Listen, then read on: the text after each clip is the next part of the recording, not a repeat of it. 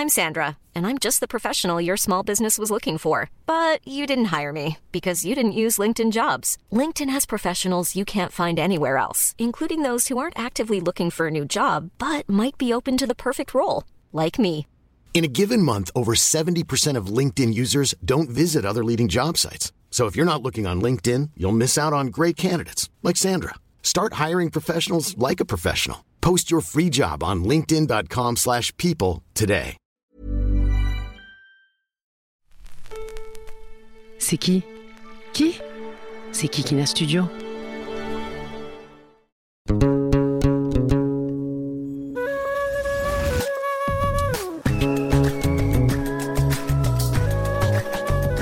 Hello, hello, my dear listeners. I am so happy to be back for season two. As you know, Jean's podcast was born about a year ago, reaching 100k streams for more than 60 episodes. I've been discussing very specific matters around feminism, sexuality, gender, and love within the Arab and or Muslim communities in France. But why just France, you may ask? Well, France is riddled with statewide racism and a history of colonization that is yet to be fully recognized, by the way. And because this alleged freedom of being who you are as an individual is actually frequently despised.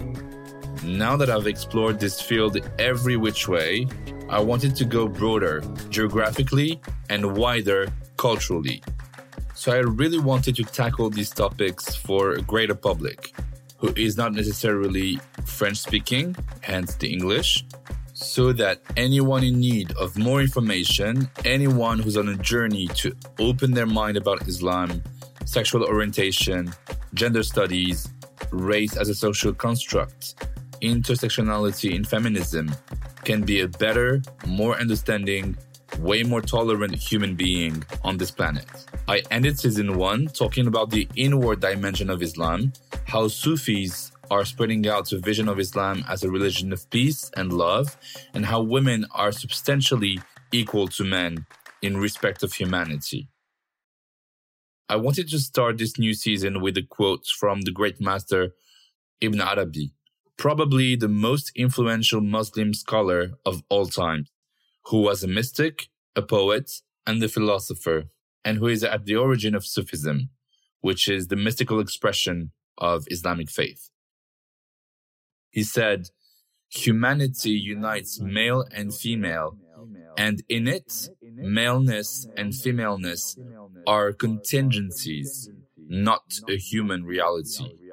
Therefore, he praised women's spiritual aptitude, and he agreed that women should be able to lead the prayer unconditionally.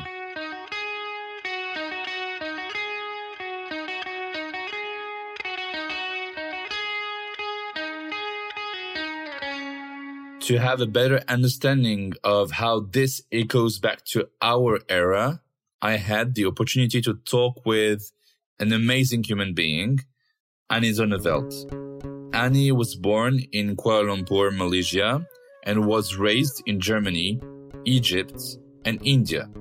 Now she lives in LA, California. She's a successful singer, songwriter, activist, and writer. She even participated in the writing of Grammy winning songs.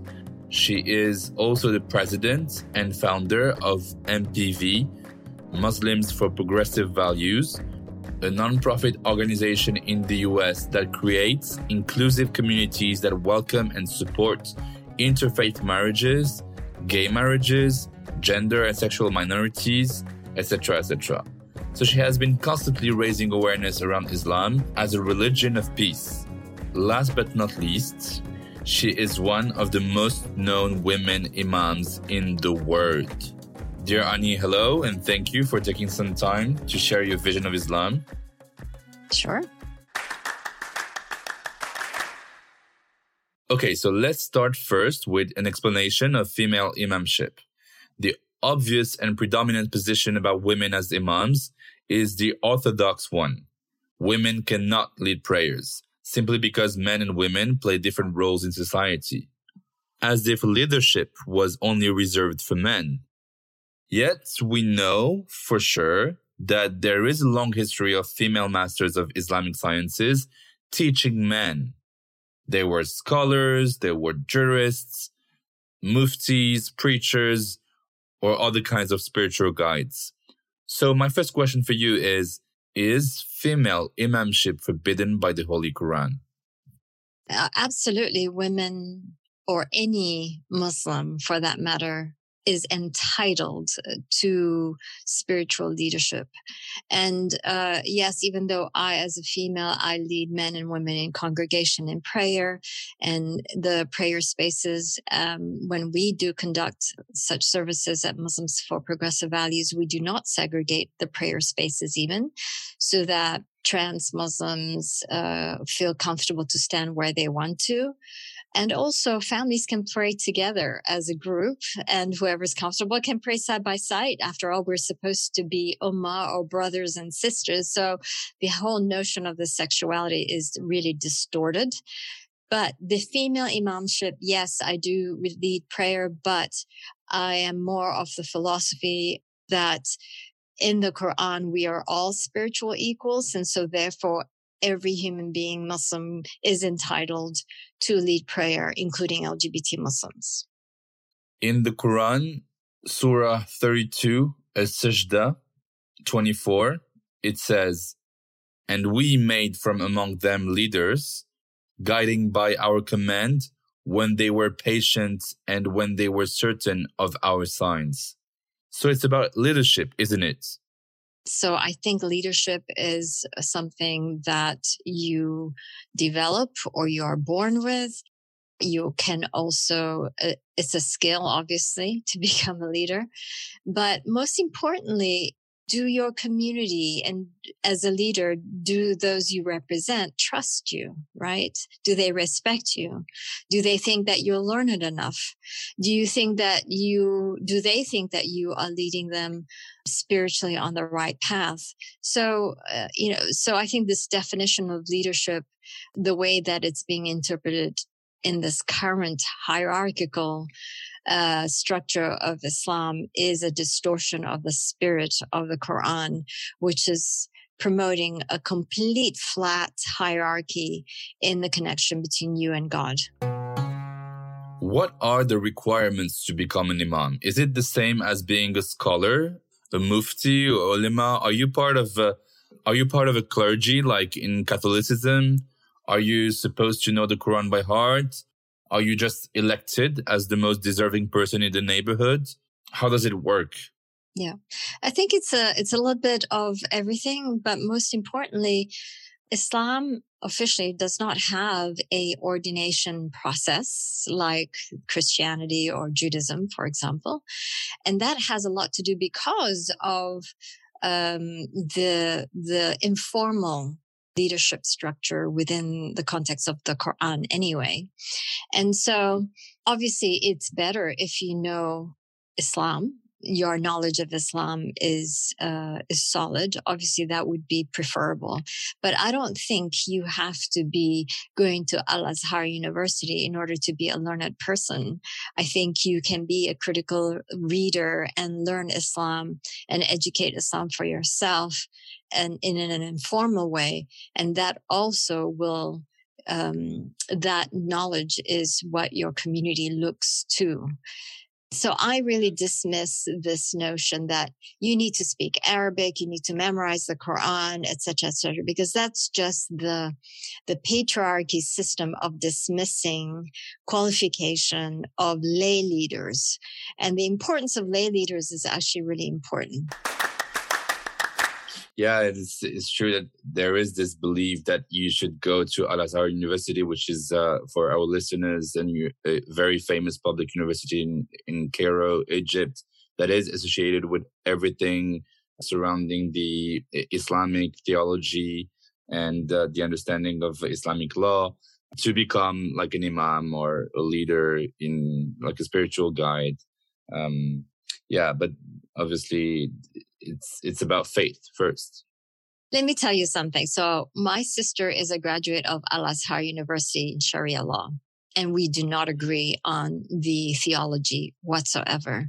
So just because you graduate from Al Azhar does not mean that you have the, you may know the Quran by heart. You may know all the theology, uh, like the back of your hand. But however, it doesn't mean that you necessarily encompass the, the spirituality and the inclusivity interpretation of the Quran, right? And if anything, my sister is very uh, homophobic, misogynistic, you name it, you know, patriarchy.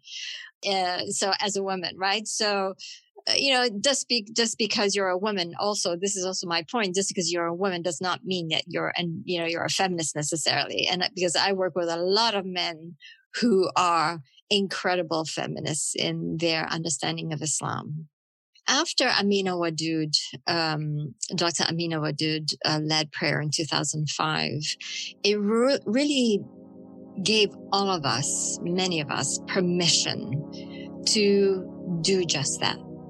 To finally be able to exhibit an inclusive and a loving Islam in the most compassionate and spiritual way. You know, just that one act broke broke the floodgates, so to speak, right? So what I did was I took it on as okay now i have that permission. Now we have the theology to back it up. And so the way i laid up muslims for progressive values when i founded it was to lay down the theology for everything that we do for all the positions that we take including you know support for lgbt rights including freedom of conscience the right to leave islam and not be killed for it or be accused of apostasy or blasphemy you know all those very controversial issues in muslim societies. Now so soon after that, we started organizing prayer, women led prayer services. So for us, we, uh, what Amina started, we continued. And it's funny because people in Europe, uh, people in America don't even know about it because one thing I learned about Dr. Amina Wadud's uh, prayer service is whatever you do, don't publicize it because you can't even get started. You can't even create the the the internal strength and community you need to with media just you know surrounding you and all the you know salafis attacking you it's just not conducive to an environment of nurturing a new culture of practicing islam so we've been doing this for a long time before the Europeans took it on. But it's funny how, um, you know, finally people are coming around. Oh, you mean you did this, you know, in 2006? You know, it's like, yeah, we've been doing it since 2006, just nicely and quietly with no interruptions and no distractions, because this is really, really important. The other aspect, what we did soon after that is I co-organized an event at a university because uh, where I was at this traditional mosque, all the women were just up in arms, like, how could she be leading men and women in prayer? Is there theological basis for this? Tell us more, right? So what I did was I organized an event off uh, at a university and I invited uh, Dr. Khaled Fadl to come and speak about the permissibility of such uh, uh of of such uh, spiritual leadership by a woman, and the talk was the it was packed standing room mostly with traditional women from the mosque because they could not have this conversation in the mosque. So we had it off campus. Dr khaled Fadl spoke for two and a half hours. He spent 15 minutes on the Quran, basically saying there's nothing in the Quran that disqualifies or prohibits women from leading men and women in prayer. And he spent the rest of the two hours talking about the hadith. and the bastardization of Islam is the hadith the large part of it. And so we talk about even women themselves believe that if they pre- pray behind a women imam, their prayers will not be accepted by Allah, right? Women themselves believe this, so let alone men. And this is because in the hadith, it actually says the soul of a woman is equal to that of an ass, a khumar.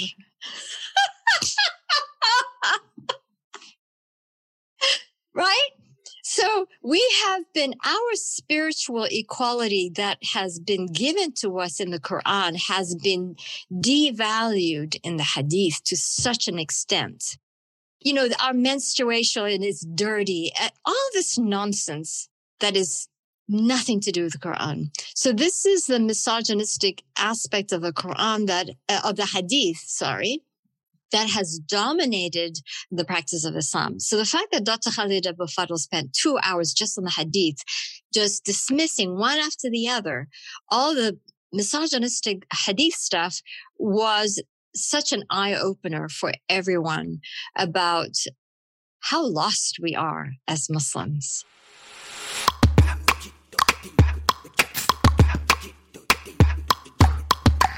The eternal debate separating progressive Muslims from the majority lies in the leadership of the prayer for a mixed audience rather than just women.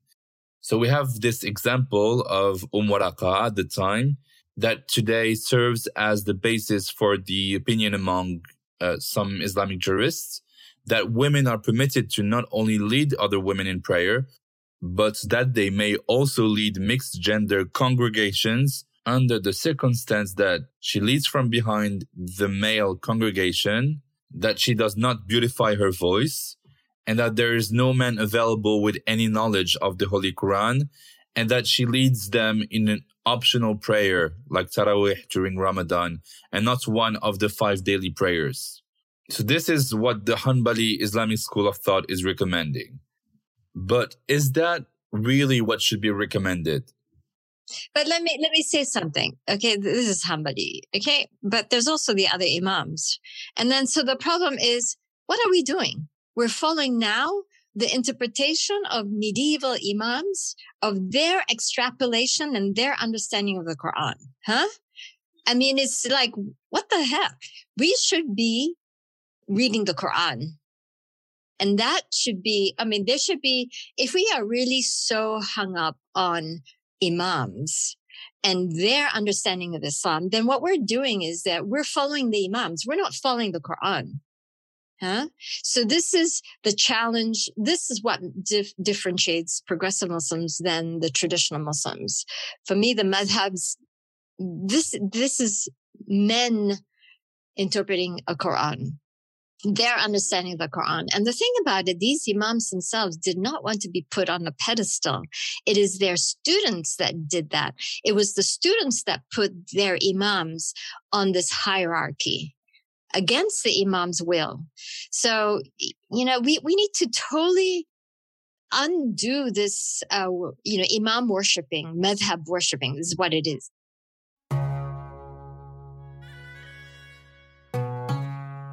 So yeah, we can obviously agree on how absurd this is, uh, not accepting women to function as imams, because also the very spirit of the Quran and the letter of the Hadith, which is the saying of the Prophet Muhammad, both show proof that women should be able to lead mixed congregations.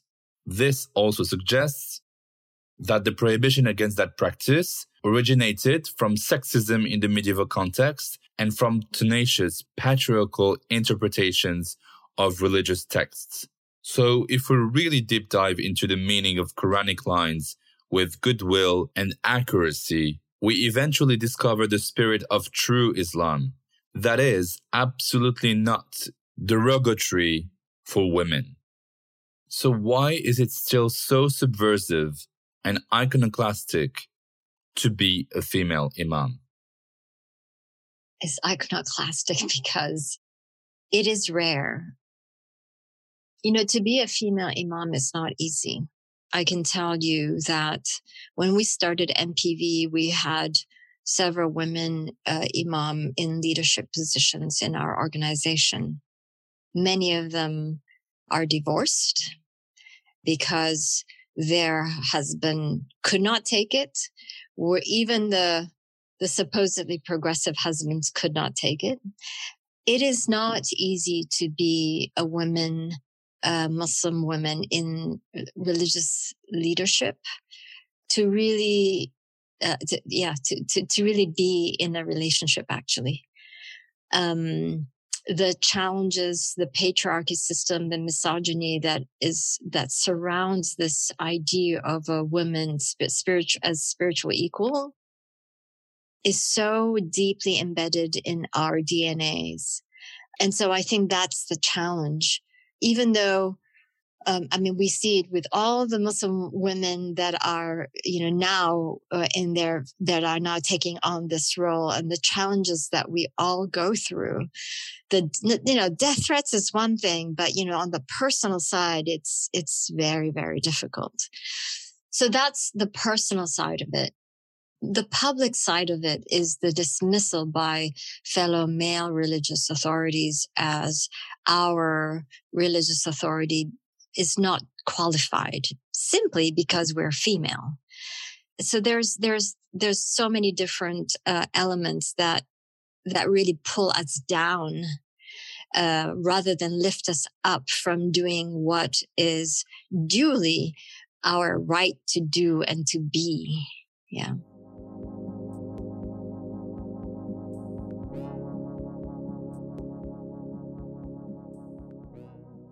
Other women imams have been quite popular this last decade. We have Sherin Khankan in Denmark, Kahina Bahloul here in France, and the first one in the USA, the amazing Amina Wadud, an African American Muslim theologian with a progressive interpretation of the Quran, who made international headlines in 2005 when she led Friday prayers at a mixed congregation in New York. Likewise, the Moroccan government has opened an Imam training program at the Mohammed VI Institute in Rabat in 2015. Thousands of Moroccan women are now trained to be modern religious preachers on a mission to combat this idea of Islamist radicalism. They're called murshidats, but still, they're not imams yet. They cannot lead the prayers in front of everyone all this progress makes me quite optimistic about a brighter future for uh, Muslim communities worldwide. But what will it take for us in all parts of the world to fully accept women's equality in religious leadership positions? Well, I need to poke a hole in your your glamorous uh, definition of the Morshida. now I'm so sad. Okay. so I had, first of all, it was set up, the Morshida was system was set up to counter radicalism by the king, which is all good and which is necessary. I had a conversation with, uh, I'm not going to name names, but uh, with the authorities within the institution of the Morshida. And it was one male and uh, one of the female Morshida. And uh, we were talking about inheritance, um, Muslim inheritance, Muslim women's rights to inheritance. Okay. And I said, and I went into that meeting with a, a Moroccan economist from uh, UNFPA, a United Nations Population Fund so she shared the, the statistics at that time that 27% of Moroccan women were sole breadwinners. Hmm? And so I said to, to, to the Murshida people, so the Quran is, is about justice, right? And I'm like, of course, of course, that's the response, right? Always, right?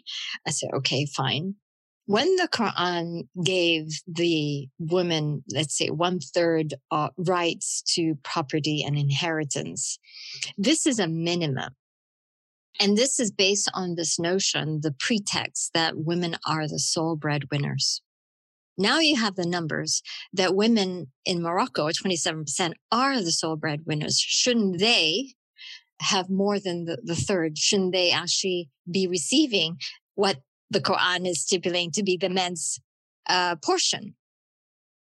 The male guy authority was reflective and says, you know, you have a good point. And first of all, he was stunned that the number was so high. He had no idea. And this is the problem with religious authorities. They are clueless about what's happening to their constituency and what is, how the women and children are suffering in their societies. Clueless. So, so that was like a, um, a stunning number for them. The resistance came from the woman, Murshida. Just saying. And then a few weeks later, there was an article in Arabic in the Moroccan paper slandering me as the devil for promoting equal inheritance. and it was supposed to be a private conversation. I'm just saying. so everyone has a particular agenda when they're working in regards to Islam and reforms or not, or what have you. Everyone has a particular purpose, which is fine. But what I always do in my work is always to push it further, to just push the narrative. If you say Islam is about justice, then justice for who? And then you start breaking it down. And then when you start breaking it down, then people start realizing that it really is not a just system that we have right now in Sharia courts, et cetera, et etc.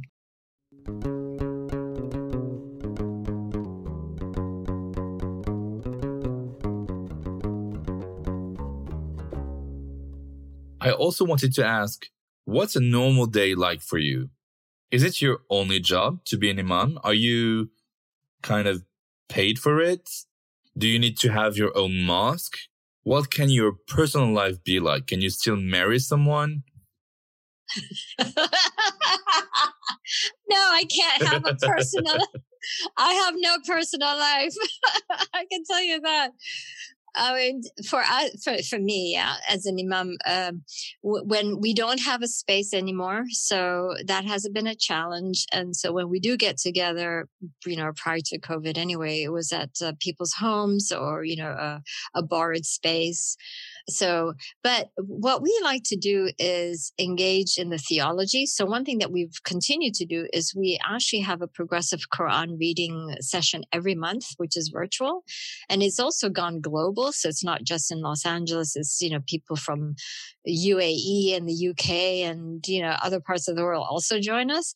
But it is a very also, again, very flat hierarchy where people can come we share what is what the surah is that we're going to be studying and then we have like a two two and a half hour conversation and debate and we have actually a really phenomenal time because you have so many muslims from all over the world that are such critical thinkers and are really studying the quran for themselves and this is the good news the good news is that Muslims who are educated and who are read, they are reading the Quran. They are rereading the Quran and they have no respect for the religious authorities in their communities. And so in the Arab world, it's very strange. There are a lot of people leaving Islam and they obviously don't declare it, but the statistics is that a lot of youth, uh, Arab youth are, are atheists. And, and I don't blame them. You know, it's like, if you're using religion in such an oppressive way that they, that, that we, that is traditional in the Arab world, it's, it is yeah, I would leave Islam too. But what is under, what is, what is really, um, what I have seen in over close to 20 years of work now is that the people that come to progressive Islam is that they start out as really ultra orthodox, whether it be Sunni or Shia or Salafi or whatever it is, a Wahhabi, and then they implode. And then they become atheists and then they find that they are spiritually empty. And then they start thinking, well, maybe there's something else. And so they start Googling and doing some searches and then they start reading again. And then now they're starting to find the stuff that we do and the stuff that many other, now there's a lot of progressive content out there on social media, etc., websites, you know, really challenging the orthodoxy. So we find that people go through the spiritual cycle and then they're relearning Islam in a very humility, you know, humble way. Yeah. And then they come back to Islam in, uh, through a progressive lens. And this is, for the most part, this is the kind of, this is our constituency. You can't really come to becoming a progressive Muslim without the critical thinking. It doesn't work. Yeah. You had asked me what is my day? I get up early. I have meetings with uh, New York, with Europe, with Africa. So my my day starts very early, obviously, because of the time difference. I work full time uh, with Muslims for Progressive Values. Um, that's my position. I am the spokesperson. I do the policy. I do all the human rights advocacy in the context of Islam, not just here in the United States, but also at the United Nations. Um, I'm also, um, I sit on the uh, Faith Advisory Council that advises all the UN agencies, and I'm the co-chair of the gender working group for this panel, for this uh, body. And I'm also the founder of Alliance of Inclusive Muslims um, and the treasurer. And this is a global human rights organization. And it is the only Muslim human rights organization. And it is made up of uh, women led faith, uh, religious leaders and authorities, scholars of Islam, as well as secular Muslims and arts, etc., all united for the, the principles of justice for all, universal human rights values, and freedom of expression, and freedom of religion and belief. So this is uh, so I, I kind of run two organizations, and um, and one of our most popular programming at MPV is an initiative called Imams for She, which is basically borrowing from the UN Women's He for She campaign. And so we took it and flipped it.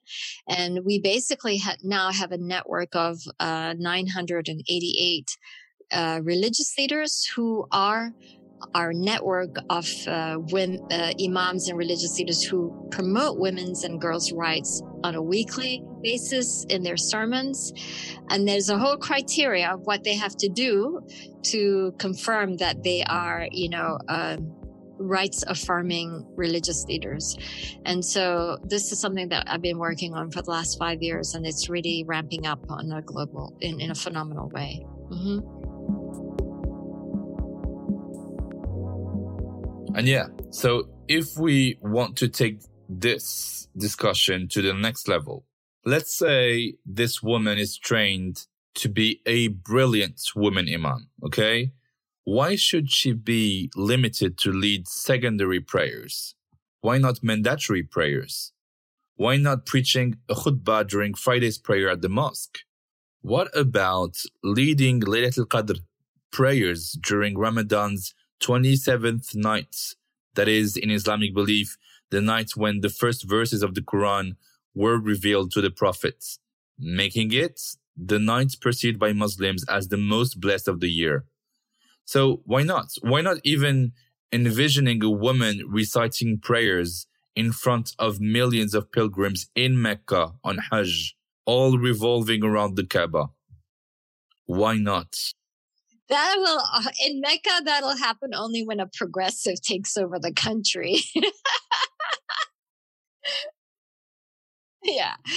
No, but yeah, you you see all that you describe, we're already doing it. We women imam, we're doing the khutbah, we're leading prayer. We, I'm, I officiate uh, interfaith Muslim marriages where there is no com- conversion. I don't care we do what we do. I don't, I'm not going to wait for the authority to do it. I'm, this is, I have the right to do it. Period. End of story. So I don't have to wait for some of these religious imams in the United States to tell, oh, it's okay. You know, you can be, I don't, I don't need your permission. You know, so we we have been doing it. We so for us we've been doing it. So for me, it's uh, the next step for us is we are looking for the very rich person or persons to give us the money to build a cultural center in the United States where this will be the representation of uh, the Islam, the real deal, and where uh, there is a complete egalitarian way of practicing Islam, where we can have freedom of expression of the arts, of music, and all this elements that is freeing, that makes us human, and in a way for us to contribute to society in a progressive way. So this is what, uh, if you have any rich listeners out there, please contact me.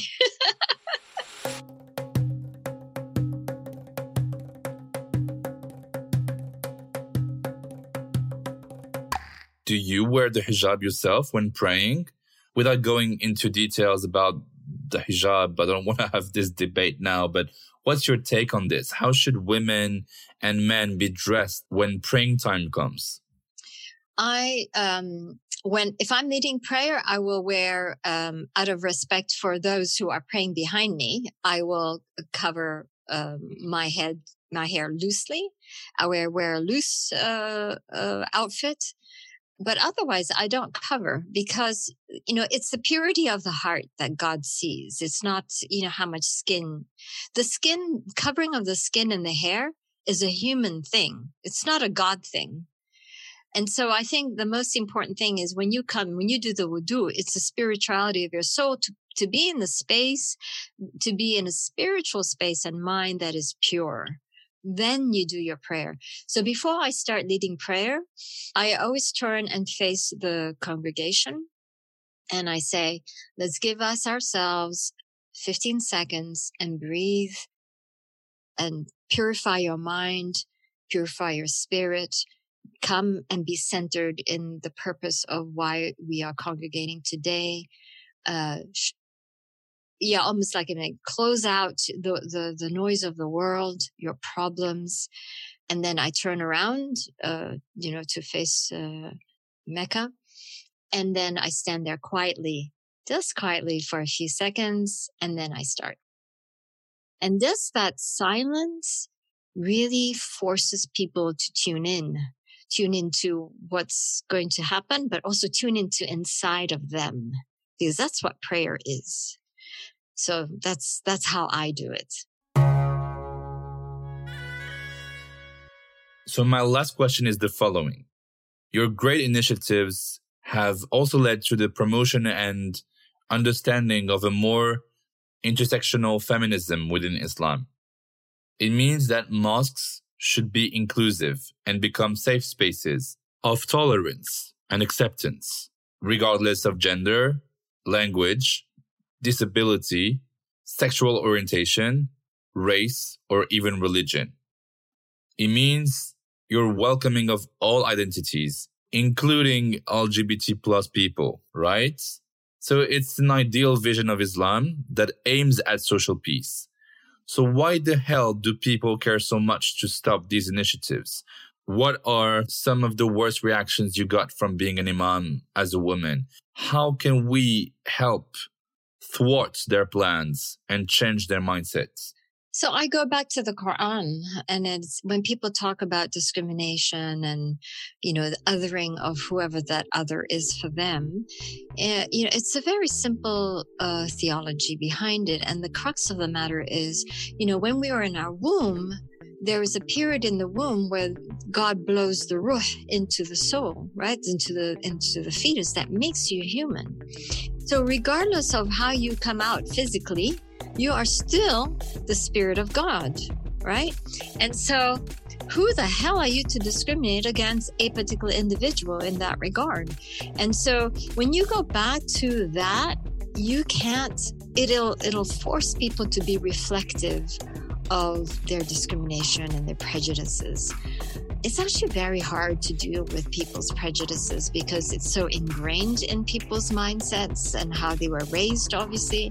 But when you take it, when you challenge it to the, the purity of what the, the message of the Quran, I've been able to break through barriers that way. I get all kinds of emails and phone calls from people from all over the world telling me the most personal stuff and it's very it's very surprising. I mean i appreciate that the, the trust that they have in me. Um, I'm, I'm also very accessible you know unlike most of these traditional imams you can't even you know good luck you know talking to them but I'm very accessible and, and because I really truly believe in that flat hierarchy I was telling you about. And so I, I practice it.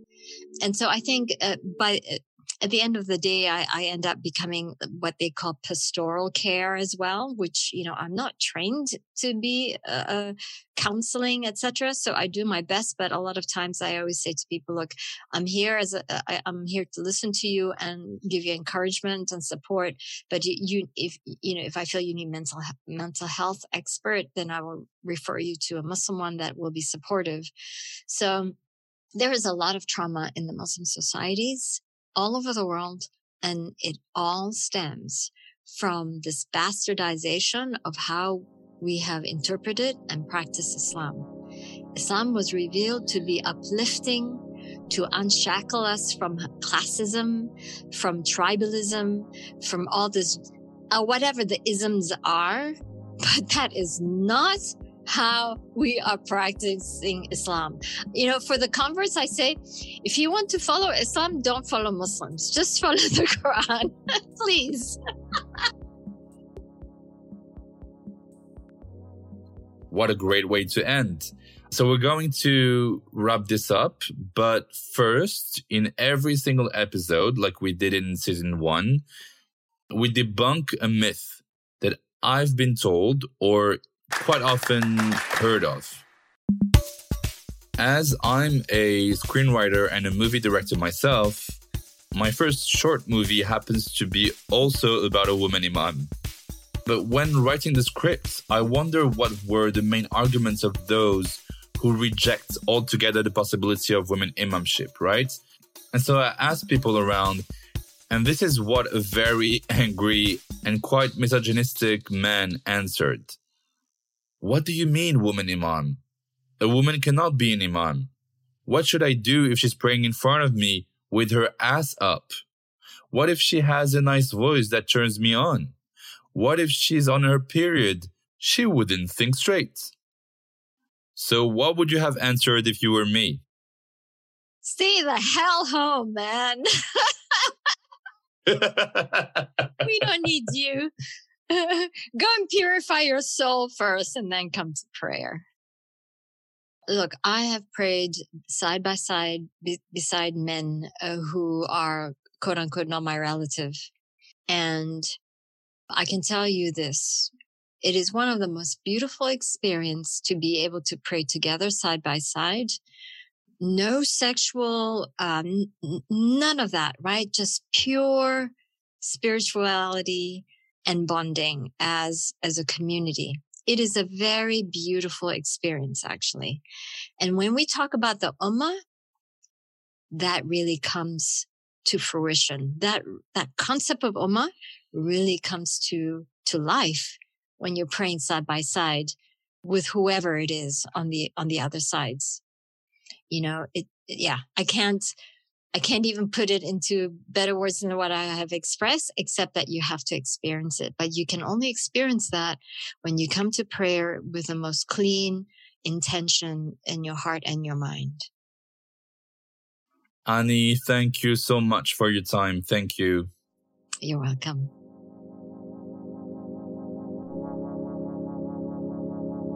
Okay, to conclude, a few things to remember. One, I believe that the crisis of meaning in Islam comes mainly from the fact that there is a sclerosis of the Muslim thought. That is to say, that today we are still living an idea of Islam that was produced in the Middle Ages. The legal schools of Islam today emanates from what we can call medieval thoughts. So the effort of introspection and self-questioning as a Muslim is perceived as dangerous and against religion, although the Quran itself explicitly says that it is precisely when we ask questions about our religion that we best understand it. 2.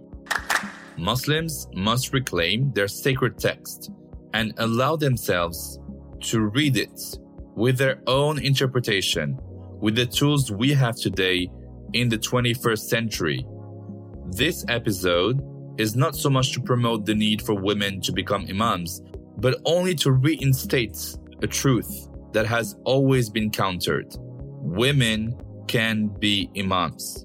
Period. Nothing religious prevents them to do so. In Islam, there is no central clerical authority that names imams, so it is up to the community to accept you or not to give you this legitimacy. Three, once I actually asked around cis heterosexual men experiencing praying at an inclusive mosque led by a woman imam, they were quite surprised how normal it is. Once we enter a mosque, we are not anymore in the field of secularism, nor gender identities, nor sexual orientation, nor even race. We're human beings, all equal in the eyes of God, who are coming to worship. So why do we make such a big deal out of it? I will let you meditate on this.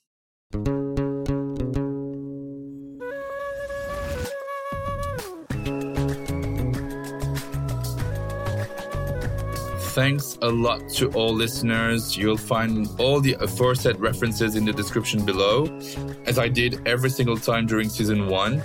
For the most curious minds among you, I'll put a few book and film recommendations linked to today's topic. This was the very first episode of Jins Podcast Season 2. For those who don't know, Jins means sex in Arabic. It can also mean gender or sexuality. It has also the same roots as the word for. So, yeah, Jins is all about identity. For the second episode, hopefully, we'll talk about how we can combine all our identities and how they're not mutually exclusive. Be it on Spotify, Apple Podcasts, Amazon Music, Google Podcasts, Deezer, or else. Don't forget to subscribe to Jins podcast account and to leave your questions and comments. Go subscribe to Jins podcast on Instagram at J-I-N-S underscore podcast.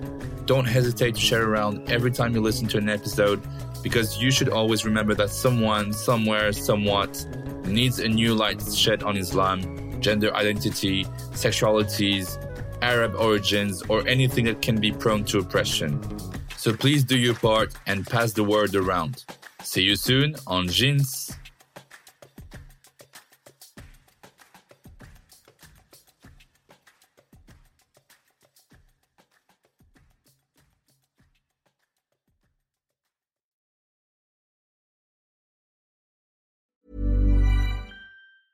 Mom deserves the best, and there's no better place to shop for Mother's Day than Whole Foods Market. They're your destination for unbeatable savings, from premium gifts to show-stopping flowers and irresistible desserts. Start by saving 33% with Prime on all body care and candles. Then get a 15-stem bunch of tulips for just $9.99 each with Prime. Round out Mom's menu with festive rosé, irresistible berry chantilly cake, and more special treats. Come celebrate Mother's Day at Whole Foods Market.